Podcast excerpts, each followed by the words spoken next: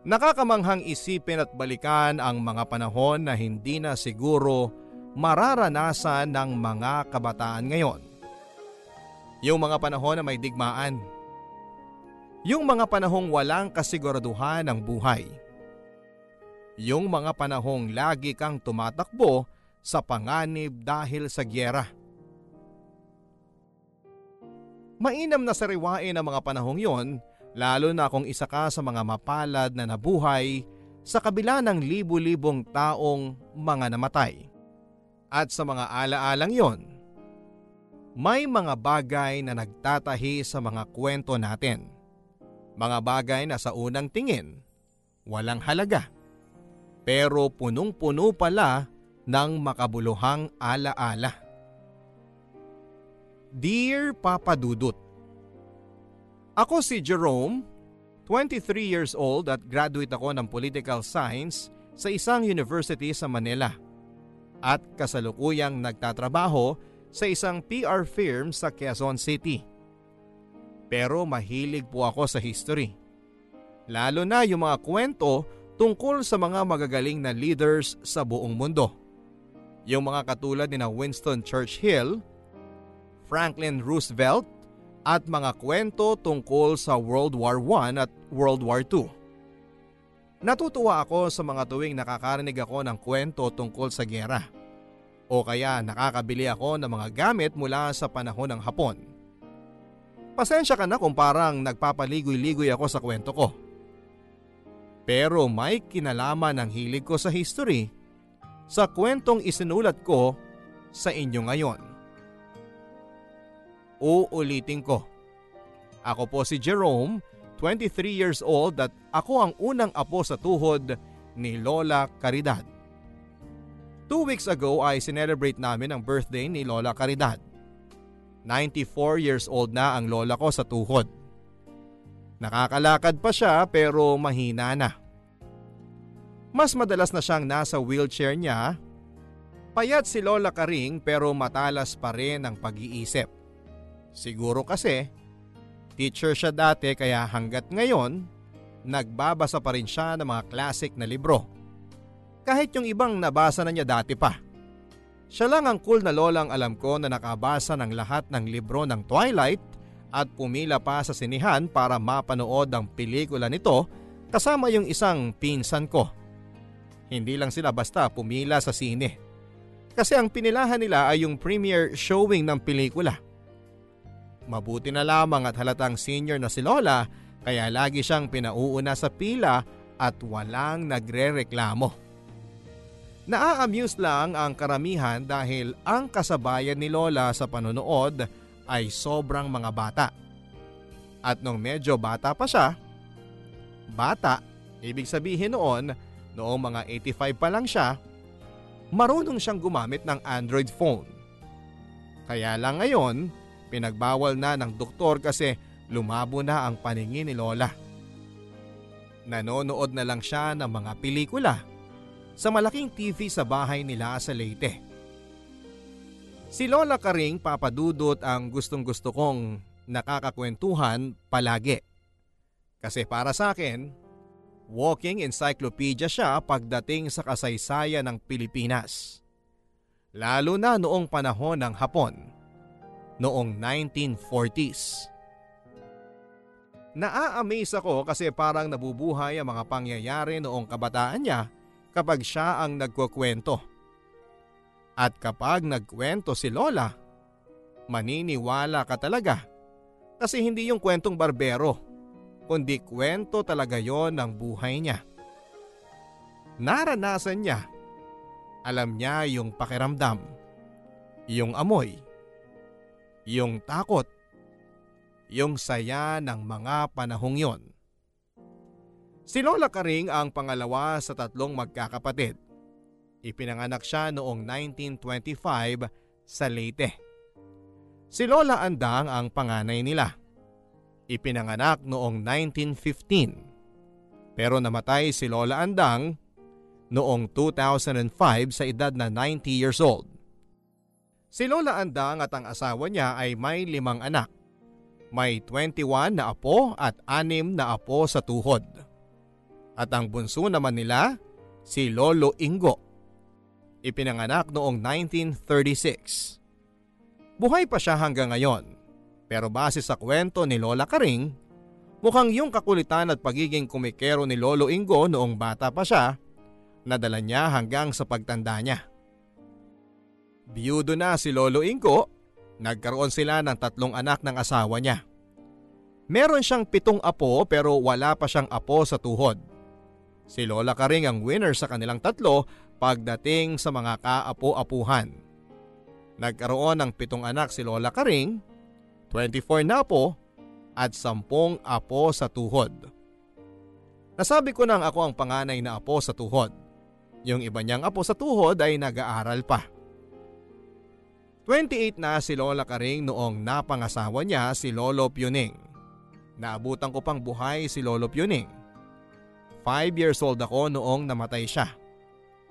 Pero naaalala ko yung mga kwento sa akin ni Papa.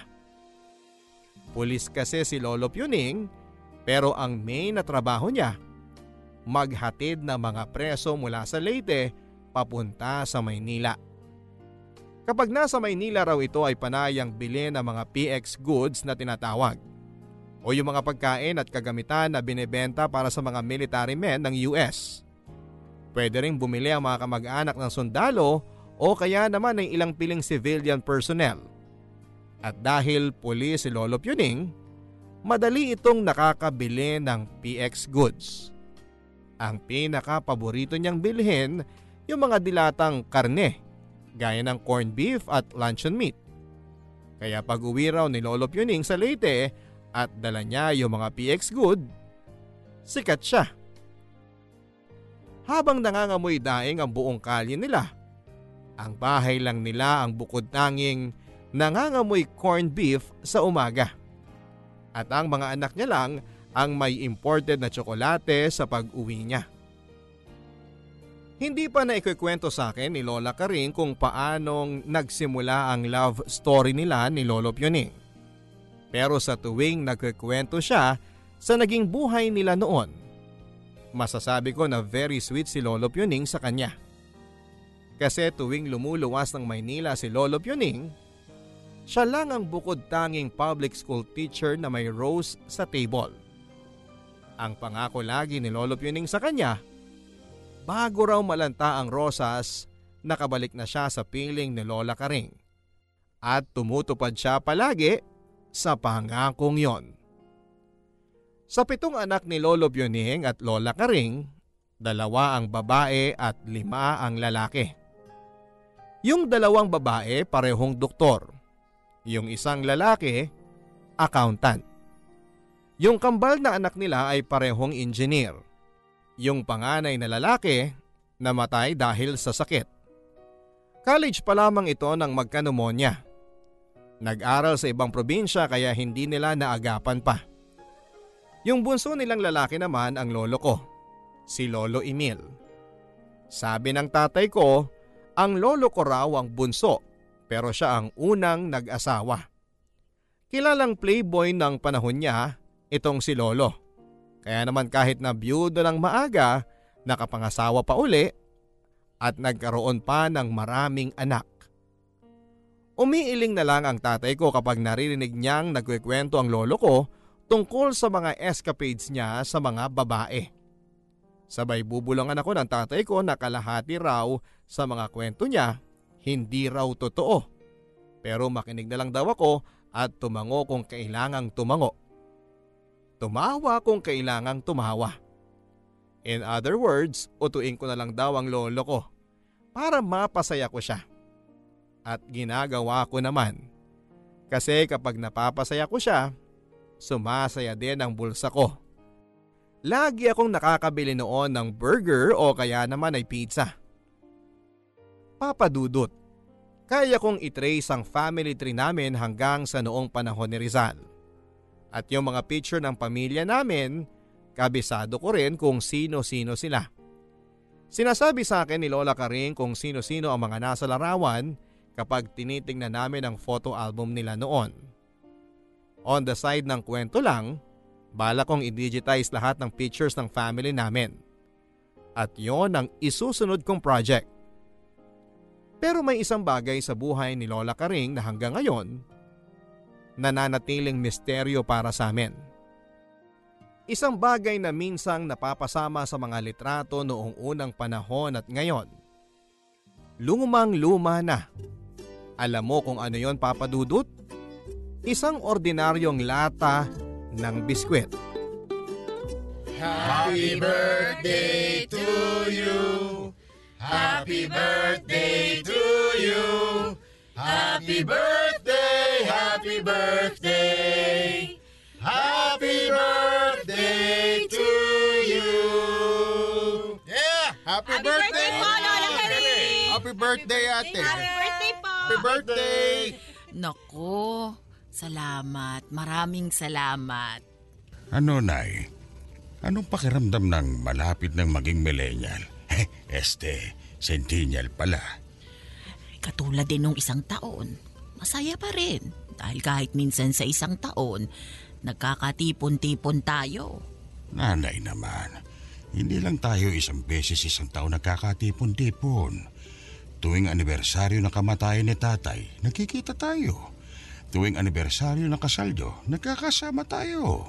Tuwing may birthday sa pamilya, nagkikita tayo. Nauubos ang pension ko kabibili ng regalo sa mga anak at apo eh. Eh kasi lolo, ang chick boy nyo nung bata kayo. Kaya dumami ang anak nyo. Tsaka malaki naman ang pension nyo eh. Limang dekada kayo nagtrabaho sa gobyerno kaya pa easy-easy na lang kayo. Tingnan mo tong batang to. Pati pension ko pinakikialaman. Tapusin mo na lang yung pag-aaral mo. Ah, teka. Hindi ba tapos ka na at nagtatrabaho na? Bakit hindi mo pa rin ako nililibre sa sweldo mo? Lolo naman, mas malaki ang pera nyo sa akin. Magpapalibre pa kayo. Lola ka rin yung bunso nyo, oh, nagpapalibre sa akin eh. Wala nga akong pera. Oy, Emilio, huwag mong maapi-api tong panganay kong apo sa tuhod kung hindi sasamain ka sa akin. Nanay talaga. Bakit? Anong balak nyo? Aalisan ako ng mana. At bakit hindi? Ano ipapamana nyo? Yung lumang lata ng biskwit na palaging nasa tabi nyo? Eh, hindi bali na. Ikaw rin, baka magsisi ka. Hindi ako magsisisi kasi wala namang laman yung latang yun eh. Puro papel lang. Nasilip ko na noon. Abay, salbahing bata ito ah. Ah, alam nyo na eh. Mula nung maliit kami hanggang ngayong matanda na kami ng mga kapatid ko, hindi nyo pa kinukwento sa amin kung saan nyo nakuha yung lata ng biskwit na yun. Malalaman nyo rin yun balang araw. Hindi ba, Jerome, apo? Opo, Lola Karing. Ba't may nalalaman pa kayong kindata na? Bahala nga kayo. eh, happy birthday ulit nanay ha? Mm. Salamat, bunso.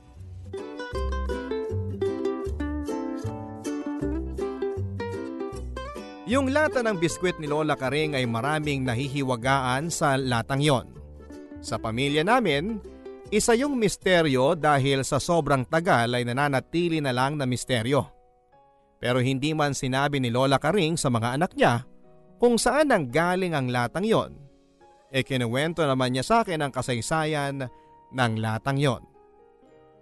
Isa lamang yung pangkaraniwang lata ng biskwit. Kinakalawang na dahil sa kalumaan. Ito yung karaniwang malalaking lata ng biskwit na binibitbit ng mga tao pag uwi sa probinsya para pasalubong sa mga mahal nila sa buhay.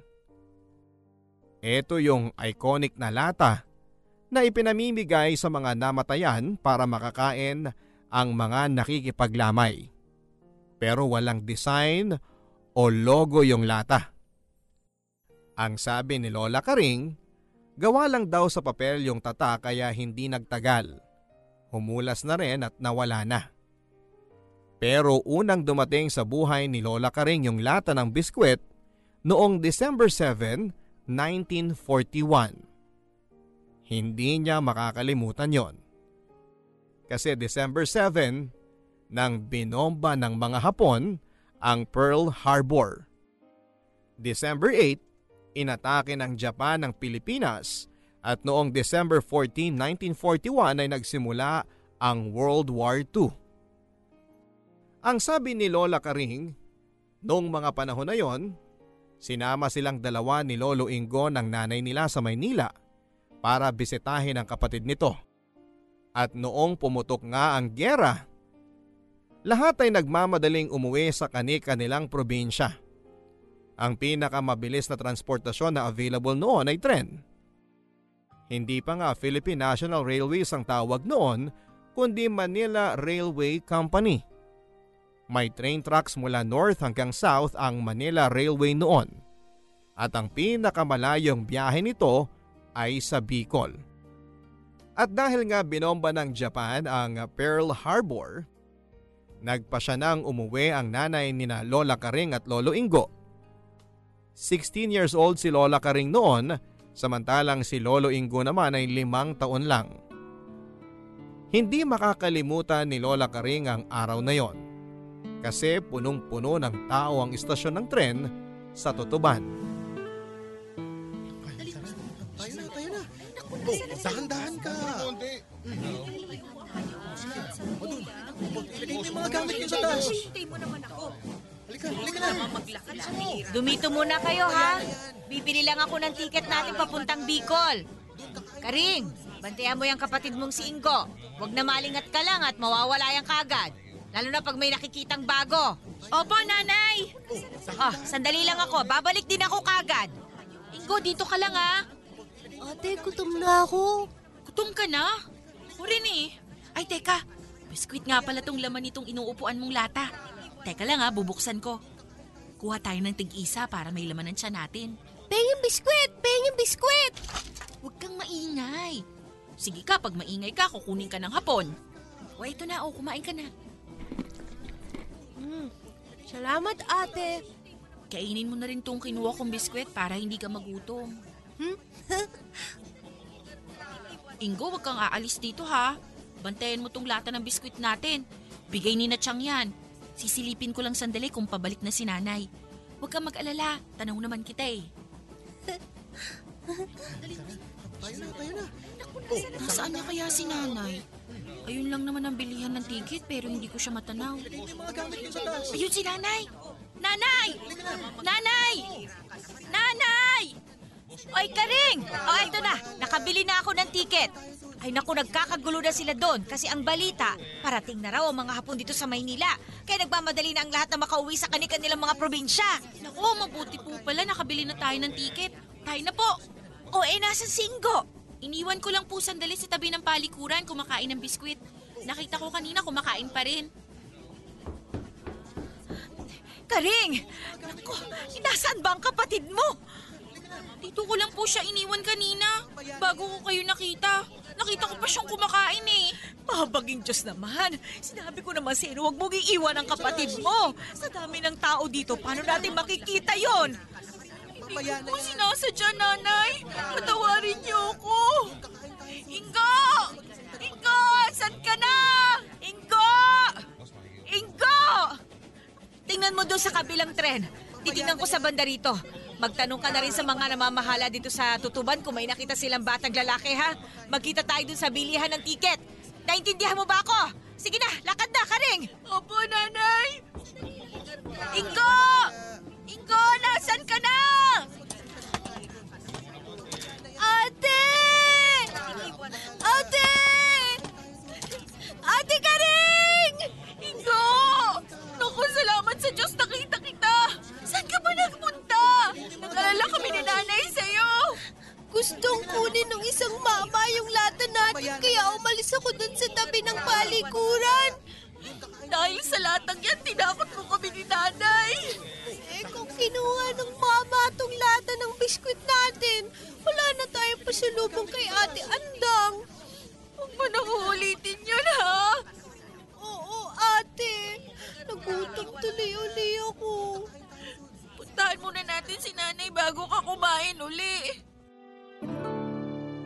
Mabuti na lang at December 8, 1941 ay nasa Bicol region na sina Lola Karing. Kasi noong December 8, inatake ng Japan ang Pilipinas. At noong January 2, 1941, pagkatapos ideklara na open city ang Manila, inoccupy na ng Japanese forces ang buong city of Manila. Nasa probinsya na noon sina Lola Karing at ang pamilya nila noong sakupin ng Japanese forces ang Maynila. April 1942 nang tuluyang sumuko ang US-Philippine Forces sa Japan at nag-set up ng Council of State ang Japan sa Pilipinas. Ilan sa mga mayayamang pamilya ang nanatiling tapat sa Amerika pero may iilan na pumanig sa Japan kaya nagkaroon ng puppet government na tinatawag ang bansa natin. Sa ilalim ng pamumuno ni Jose P. Laurel. Samantalang si Manuel Quezon ay nagpunta sa Amerika para magtayo ng government in exile. Si MacArthur naman, pinapunta sa Australia kung saan ay nagsimula siyang magplano ng pagbabalik niya sa Pilipinas. Lahat ng mga balita tungkol sa gera nakarating sa probinsya ni na Lola Karing ng dalawa o tatlong araw ng nakakaraan. Lumipas pa ang ilang buwan bago sila nakakita ng mga opisyal ng Hapon sa Leyte na nanirahan sa pampublikong eskwelahan ni na Lola Karing. Nanay! Nanay! Anong sabi ng tatay ninyo? Sabi ni tatay, parating na raw yung mga hapon dito sa lugar natin. Nasa Tacloban na sila ngayon. Ay, mapaging Diyos! Ano nang gagawin natin ngayon? Sabi ng asawa ko, makita na lang daw tayo sa may paanan ng bundok. Yung tinuro niya sa inyong foxhole, doon muna tayo magtago habang naghihintay tayo kung ano mangyayari. Ay, kung gano'n tayo na! Tawagin mo na yung mga kapatid mo! Tulungan mo ako mag-empake ng mga gamit natin! Bilisan mo! Ingo, kunin mo yung lata ng biskwit natin para may makain tayo sa bundok. Oo, ate! Bilisan ninyo ang kilos! Kaya po pala kanina pa ang patunog nila sa kampana ng simbahan. Halina kayo! Yung ibang mga kapitbahay natin nagsilikas na rin!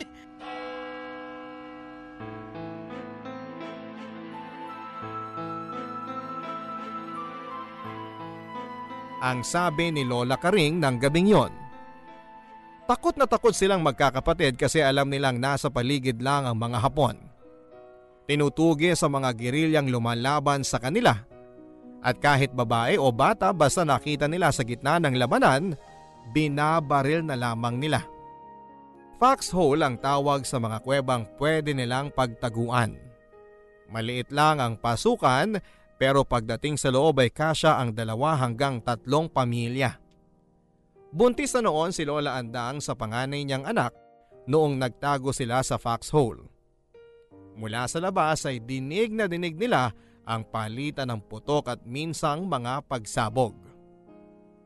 Nang mga panahon na yon, kahit mga bata raw, ang sabi ni Lola Karing ay parang nasisense nila na may panganib sa paligid kaya imbes na umiyak ay tahimik lamang sila. Si Lolo Ingo daw noon ay pinipigilan lang ang pag-iyak pero sa tuwing may pumuputok o sumasabog, tinatakpan nito ang bibig para hindi marinig ang pag-iyak.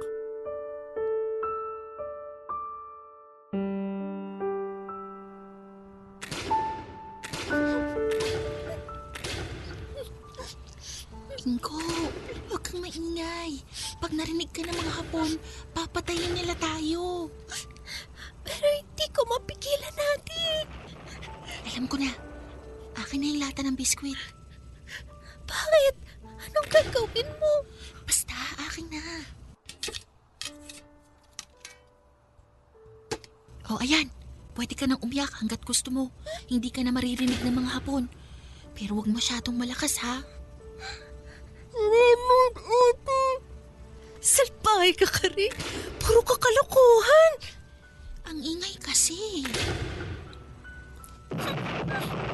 Diyos ko, huwag niyo po kami pababayaan. Mahal na birhen, iligtas niyo po kami. Salamat sa lata ng biskwit ni Lola Karing. Nakatulog si Lolo Ingo habang suot ang lata sa ulo nito at hindi na siya natakot sa mga putok ng baril at bombang sumasabog sa paligid. Pagbalik nila sa bahay nila kinabukasan, nalaman nilang ginawa na palang kampo ng mga Hapon ng public elementary school nila. Sabi ni Lola Karing, maswerte raw sila at mababait ang mga opisyal na Hapon na namalagi sa bayan nila. Hindi raw katulad ng ibang lugar na sa pilitang kinukuha ang mga batang babae at ginagawang comfort woman or sex slaves ng mga sundalo. Kaya lang, natakot sila para kay Lola Andang kasi pinatawag ito ng commander ng Japanese sa lugar nila. Sinamahan ng nanay nila ang kapatid nilang si Andang para kausapin ang mga Hapon. Nakahinga lang sila ng maluwag nang malaman nila na kaya pala pinatawag ang kapatid nila para maging interpreter ng mga Hapon. Hindi marunong maghapon si Lola Andang pero mahusay siyang mag-Ingles. Pareho sila ni Lola Karing na nagtuturo ng mga bata ng Ingles. Mabuti na lang din daw at hindi nalaman ng commander na girilya ang tatay ni Lola Karing at asawa ni Lola Andang. Kung nalaman yon, siguradong kahit na anong bait ng commander, ipapapatay silang buong mag-anak. Hindi pa nagwawakas doon ang kwento tungkol sa lata ng biskwit ni Lola Karing. Noong 1944, pagdating ng mga puwersang Amerikano sa Palo Leyte, sa pamumuno ni General Douglas MacArthur ay nagsagawa ng parang rescue operation ang mga kasamahang girilya ng asawa ni Lola Andang. Ingo, asa na yung lata ng biskwit? Bakit ate? Basta ibigay mo sa akin, lalagyan ko ng bagoong. Ano? Eh di mamamaho yung lata. Ang ingay mo. Basta ibigay mo sa akin. Dito nagtatago yung mga kasamahang girilya ni tatay sa ilalim ng bahay natin. Ilalagay ko yung lata sa labas ng pinagtataguan nila para pag naamoy ng mga hapon, hindi sila lalapit doon. Ang huhusay ng ate ko. Kaya bilisan mo na. Magpadali ka. Maya-maya lang darating na dito yung mga hapon. Oo ate. Nang gabing yon, nakaligtas ang limang kasamahang girilya ng tatay nila sa tulong ng isang lata ng biskwit na nilagyan ng bagoong nila Lola Karing. Tawa ng tawa si Lola Karing nang ikwento niya sa akin yon. Ni hindi raw lumapit ang mga hapon doon sa lata. Agad silang tumakbo sa kabilang direksyon para maghanap.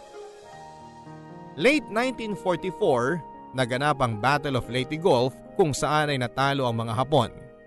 Itinuturing ang Battle of Leyte Gulf na isa sa mga pinakamalaking naval battle ng World War II. Noong October 20, 1944, dumaong ang Allied Forces sa Palo Leyte sa pamumuno ni General Douglas MacArthur. Kasama si Osmeña bilang bagong presidente ng bansa. Kasunod ng pagkamatay ni Quezon noong August 1, 1944 nagpatuloy ang labanan sa ibang panig ng bansa hanggang sa tuluyan at formal nang sumuko ang mga Hapon noong September 2, 1945. Tuwing birthday ni Lola Karing Papadudot ay hindi pwedeng hindi dumating si Lolo Ingo kasama ang mga anak nito. Mula noong muntik nang mawala sa Tutuban Station si Lolo Ingo, naging protective na si Lola Karing sa bunsong kapatid.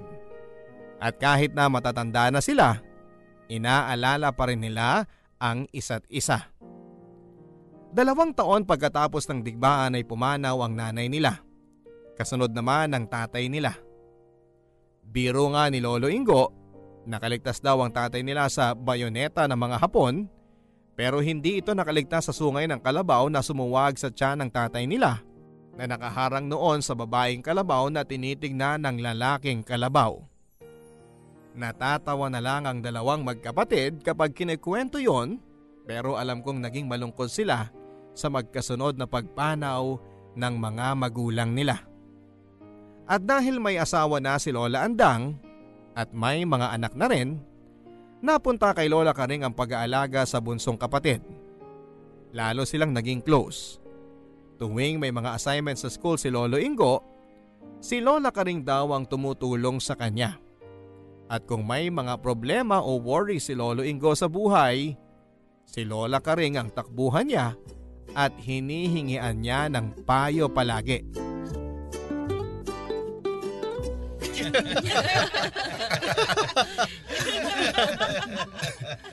Lola Karing, tinan mo kung sino dumating oh. Sino? Singo ba yan? Opo, Lola. Bakit? Hindi nyo ba maalala ang mukha ng kapatid nyo? Ano bang hindi? Kahit puro puti na ang buhok ng kapatid ko, mananatili pa rin siyang bata para sa akin. Oh, eh tignan mo kung paano kumilos. Akala mo i-20 lang ang edad. Apat na 20 na po ang edad ni Lolo Ingo. Pero tama kayo, mukha lang siyang 20 kung kumilos kasi lagi siyang nakangiti. Chill lang lagi. Akala mo lang yon. Pero pag umibig yan, matindi. Bakit po? Anong nangyari kay Lolo Ingo noon? Parinig ka, ibubulong ko sa'yo. Ano po yun?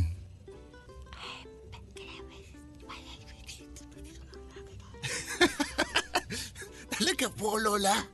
Oo, mamatay man ako. Kahit malapit na. Nakakatawa naman yun. Ate Karing, ako na naman bang ibinibida mo sa apo mo sa tuhod? Abayan nung masama, hindi naman kasinungalingan ang kinukwento ko. Anong kinukwento mo? Yung tungkol sa mga ginagawa natin nung bata pa tayo. Kung paano natin ginugulangan yung mga kalaro ko para akong manalo sa taguan.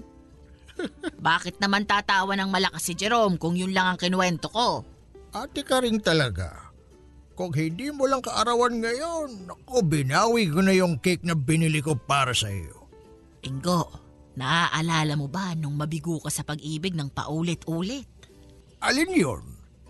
Nung nagtangka akong... Oo, yun na nga. Sabi ko na nga ba eh. Ipapahamak ako ng lata ng biskwit na yun eh. Asan na ba yun? Susunugin ko na talaga. Malaking kahihiyan yung nangyari sa akin. Tumigil ka nga, Ingo. Anong kahihiyan? Katatawanan yun. Dinaig mo pa nga ang mga patawan o ni na Panchito at Dolphy. At saka anong kasalanan sa'yo nung lata ng biskwit ko? Pasalamat ka't nandun yun kung walay nasirang inggo ka na sana noon pa. Nasaan na nga yung latang yun? Mataga nga. Easy ka lang, Lolo Ingo. Puso mo, sige ka. Hindi ka naaabot ng 90 pag hindi ka mag-relax. Kalma lang.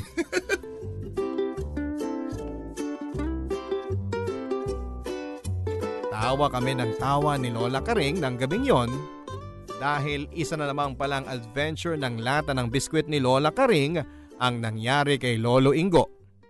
At kahit nakakahiya, hindi ko napigilan ang pagtawa ko. Ang totoo ang lakas ng hagalpak ng tawa ko dahil sa nangyari kay Lolo Ingo. Si Lolo Ingo noong nagbinata, ang sabi ni Lola Karing ay marubdob daw kung magmahal. Ang ibig sabihin ay dinaramdam talaga pag hindi siya sinasagot ng nililigawan niya. Pogi naman si Lolo Ingo kaya lang eh 5 feet lang ang taas. E ang hilig pa namang manligaw ng mga babaeng matangkad sa kanya. Ang sabi ni Lolo Ingo, para daw sa improvement ng race. Kaya lang yung mga babaeng napupusuan niya. Ayaw na magsimula sa kanila ang pagbabago ng kapalaran ng lahi ni Lolo Ingo. Sa madaling salita, ayaw sa kanya. Limang babae muna ang niligawan niya at pinagpahayagan niya ng pag-ibig bago niya napangasawa si Lola Ingracia. Kaso sa tuwing nababasted si Lolo Ingo, patindi ng patindi ang pagdadalamhati niya. Pagdating sa ikalimang busted, tinangka ni Lolo Ingo na magpakamatay. Pero imbis na matakot, Muntik na raw mamatay sa kakatawa si Lola Kareng. Kagagaling lang daw ni Lolo Ingo sa niligawan niyang nambasid sa kanya ng araw na yon. Malungkot na malungkot itong dumating sa bahay ni Lola Kareng.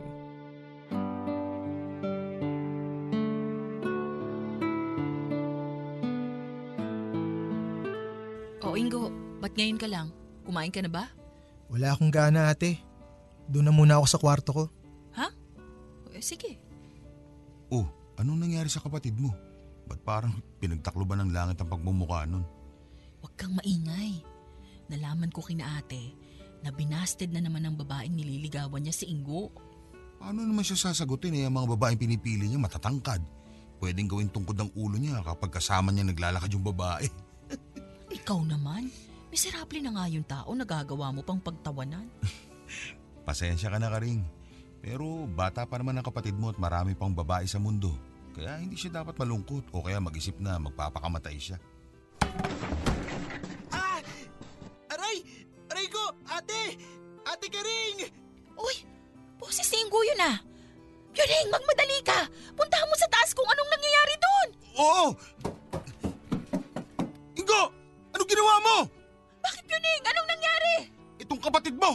Nagtangka magpaamatay! Ano? Ingo! Ano ka ba naman?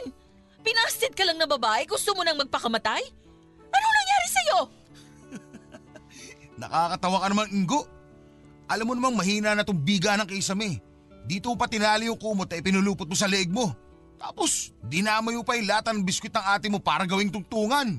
Sinubukan ko lang naman kung anong pakiramdam pero wala naman talaga akong balak magpakamatay. Maraming babae sa mundo. Bakit ako magpapakamatay dahil lang sa isa? Kasi panlimang babae na yung bumasted sa'yo. Ingo naman. Buti na lang, pinuno ko ng bagoong isda itong lata ng biskwit ko. Kaya hindi mo natabig nung tungtungan mo. Nako, kung nagkataon. Hindi nga ako namatay. Mamamatay naman ako sa baho. Pumasok ang paa ko sa bagoong na binili mo. Kasi hindi nakatakip ng maayos. Nung sinipa ako ng paa ko, bumigay yung biga sa taas at natumba yung lata ng bagoong. Kaya ngayon, hindi ka lang mabaho. Nabulukan ka pa. Mabuti na lang hindi tumama sa pamakuha ng ulo mo. Kung hindi, butas ang bumbunan mo. Ate, O bakit? atin-atin na lang to ha. Huwag mo nang ikwento sa iba. Depende. Pag inulit mo pa, ikukwento ko sa lahat ng babaeng nililigawan mo para mapahiya ka. Huwag mo nang uulitin yun ha. Hindi na ate. Ang sakit palang mabukulan.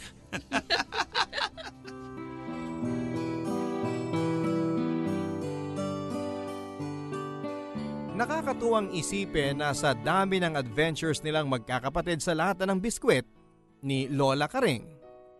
Nananatiling bata ang puso at isipan nilang magkakapatid. Sa edad na 82 at 93 ay naa-amaze pa rin ako na makita silang masaya at buhay sa kabila ng kanilang katandaan. Nasa Maynila ako nang tumama sa bansa natin ang bagyong Yolanda. November 2013 yon. Alalang alala ako kina Lola Karing at sa mga anak niya nang tumama ang bagyo sa Leyte at nakita ko sa TV ang devastation na ginawa nito sa probinsyang kinalakhan ko. Halos maiyak ako noon habang pinapanood ang mga tao na naglalakad lang na parang walang direksyon sa buhay. Ang iba ay tulala. Ang iba naman ay tahimik na umiiyak habang naghahanap ng mga mahal nila sa buhay. Araw-araw inaabangan namin ang balita at baka makita sila sa TV o kaya ay may magbanggit ng pangalan nila o kaya ay isa sila sa mga sumakay ng C-130 na eroplano ng militar na naglilikas ng mga tao mula sa dinaanan ng bagyo. Pero wala kaming nakuhang balita. Limang araw pa ang lumipas bago namin nakontak ang mga tao sa palo. At nalaman naming ligtas sila. Napakrus na lamang ako at nagpasalamat na kahit dinaanan ng super typhoon ng lola Karing ko, nananatili pa rin siyang nakatayo at hindi nabuwal. After 5 weeks ay nagpunta ako sa bayan nila. At kitang kita pa rin ang pinsalang dinulot ng bagyong Yolanda. May mga paisa-isang bangkay pa rin sa gilid ng kalsada. Pero unti-unti nang nakakabangon ang mga tao doon. Pagkatapos ng nangyaring dilubyo ay nakita ko ang maraming bansang tumulong para makabangong muli ang Leyte. Habang pinapanood ko ang sama-samang pagtutulungang nagaganap sa paligid ko, naisip ko na siguro ay may pag-asa pang mundong ito. Marami pa rin nagkalat na kabutihan sa puso ng mga tao. Pagdating sa bahay ni Lola Karing ay kinumusta ko kaagad si Lola. Tinanong ko kung natakot siya. Ang sabi niya ay hindi raw. Kasi nakita niya si Lolo Pioning na umalalay sa kanya kahit malakas ang hangin at pinaupo siya sa lumang lata ng biskwit habang humahagupit ang bagyo. Lola! Lola Karing! Nasaan ka? Apo! Nandito ako! Anong ginagawa niyo dito sa tabi ng pader? Baka mabagsakan kayo ng kisame! Hindi, Apo. pinaupo ng lolo Pioning mo. Ano? Naku, Lola! Ano ba sinasabi nyo? Nagdidilubyo na kung ano-ano pa sinasabi nyo! Halina kayo! Dito na kayo sa baba! Hindi gaano mataas ang tubig sa loob ng bahay kasi mataas ang lugar natin! Huwag na kayo dyan sa second floor! At baka mabagsakan pa kayo ng kung ano-ano lumilipad sa labas! Ay! Huwag mong iwan yung lata ko ng biskwit! Hayaan nyo na yan! Babalikan ko na lang pag naibaba ko na kayo! Eh pero kailangan ko yung lata ko! Ay! Teka, kukunin ko!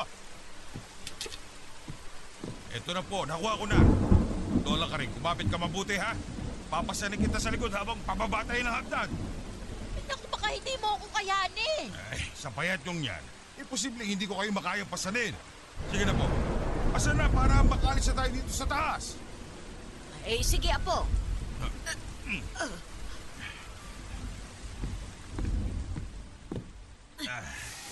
Ah, dito lang muna kayo.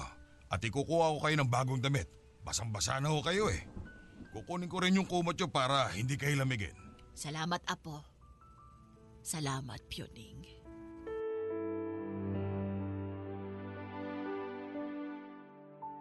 Ang sabi ni Lola Karing, nasa itaas na kwarto daw siya noong dumating ang bagyo. Mag-uumaga na noon kaya naalimpungatan siya sa sobrang lakas ng hangin. Noong una ay natakot siya. Pero noong nakita raw niya ang asawa niyang si Pioning na nakaupo sa lumang lata niya ng biskwit sa isang tabi, nawala ang takot sa puso niya. Inalalayan daw siya ni Lolo Pioning at inupo siya sa lata ng biskwit.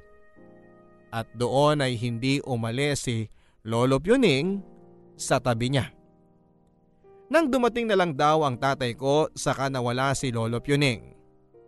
Hindi ko alam kung maniniwala ako o hindi pero para sa akin, isang milagro ang nangyari kay Lola Karing. Noong nakababa na sila ni tatay mula sa second floor, saka naman bumagsak ang kisame. Siguro nga ay pinoprotektahan ni Lolo Pioning si Lola Karing. Kasi alam niya na kailangan pa namin si Lola Karing sa pamilya namin. Kumalat yung kwentong yon sa mga kamag-anak namin at lahat sila ay nagsasabing isang himala ang nangyari. Pero para sa akin, himala man o nagkataon lang, ipinagpapasalamat ko pa rin na hindi namatay at hindi nasakta ng lola ko.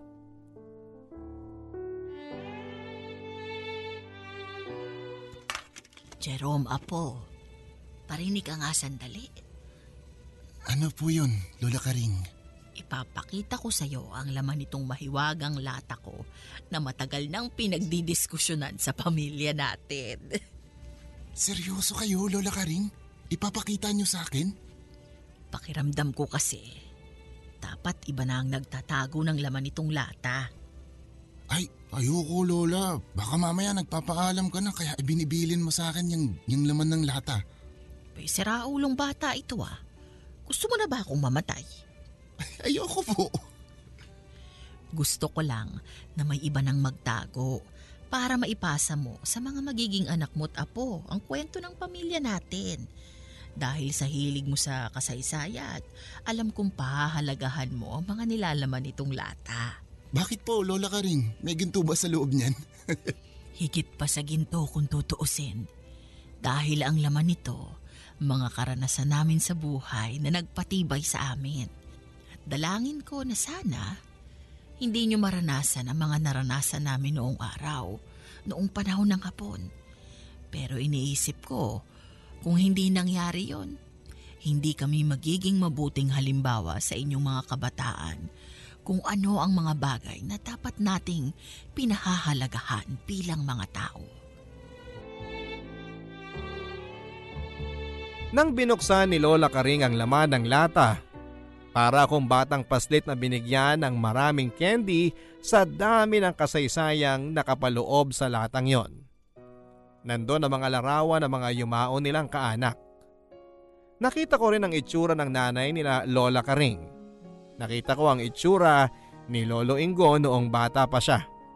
Habang nakaupo sa lata ng biskwit na bago-bago pa ang itsura. Naroon din ang pictures nila nila Lolo Emil ni natatay at pati graduation picture ko ay nandun din. Nagulat ako at hindi ko akalaing may tinatago pala si Lola Karing na picture ko. Alam mo pang nakita ko sa loob ng lata papadudot? Mga balat ng tsokolate at candy na pinasalubong noon ni Lolo Puning sa mga anak nila pag lumuluwas ito ng Maynila. Pati yung mga paper label na nakapalibot sa lata ng corned beef at luncheon meat na dala ni Lolo Puning, nandun din. At nandun din sa loob ng lata, ang isang libro na bawat pahina ay may nakaipit na petal ng rosas. Yun ang mga petals ng rose na ibinibigay ni Lolo Puning tuwing bago siya umaalis papuntang Maynila para maghatid ng mga preso. Habang iniisa-isa ni Lola Karing ang laman ng lata, tumutulo ang luha ko. Tama si Lola Karing. Higit pa sa ginto ang laman ng lata. Dahil nasa loob ng latang yon, ang mahabang karanasan ng pamilya namin sa loob ng maraming taon. Nakapaloob doon ang mga takot, lungkot at saya pero higit sa lahat ay nakapaloob sa latang yon ang pagmamahal ng buong pamilya para sa isa't isa. Sana'y naging inspirasyon sa mga kabataan ngayon ang kwento ni Lola Karing at ng pamilya namin papadudot. Maraming salamat at binasa mo ang sulat ko dahil sa ganitong paraan ay na-preserve ko ang kwento ni Lola Karing. Hanggang dito na lamang ang inyong kapuso at kabarangay forever, Jerome. Maraming maraming salamat Jerome sa pagbabahagi mo sa amin ng barangay LS mo at ni Lola Karing. Alam po ninyo no, sa pambihirang pagkakataon mga kapuso eh sino mag-aakala na dahil sa isang lata ng biskwit ay maikokonekta ni Jerome at ni Lola Karing ang kasaysayan ng bansa at ng kanilang pamilya. Etong latang ito ay isang material na representation lamang po ng mga ala-alang masarap balikan. Dahil higit sa material na bagay o souvenir, mas importante po ang mga ala-alang hindi mo makakalimutan na tumatak na sa puso mo at sa isip mo. Mga ala-ala na masarap balikan, pagkwentuhan at alalahanin. Ikaw, Nakagawa ka na ba ng masayang alaala kasama ng mga taong minamahal mo? Bakit hindi mo subukang gumawa na ng mga forever memories na ibabaon mo?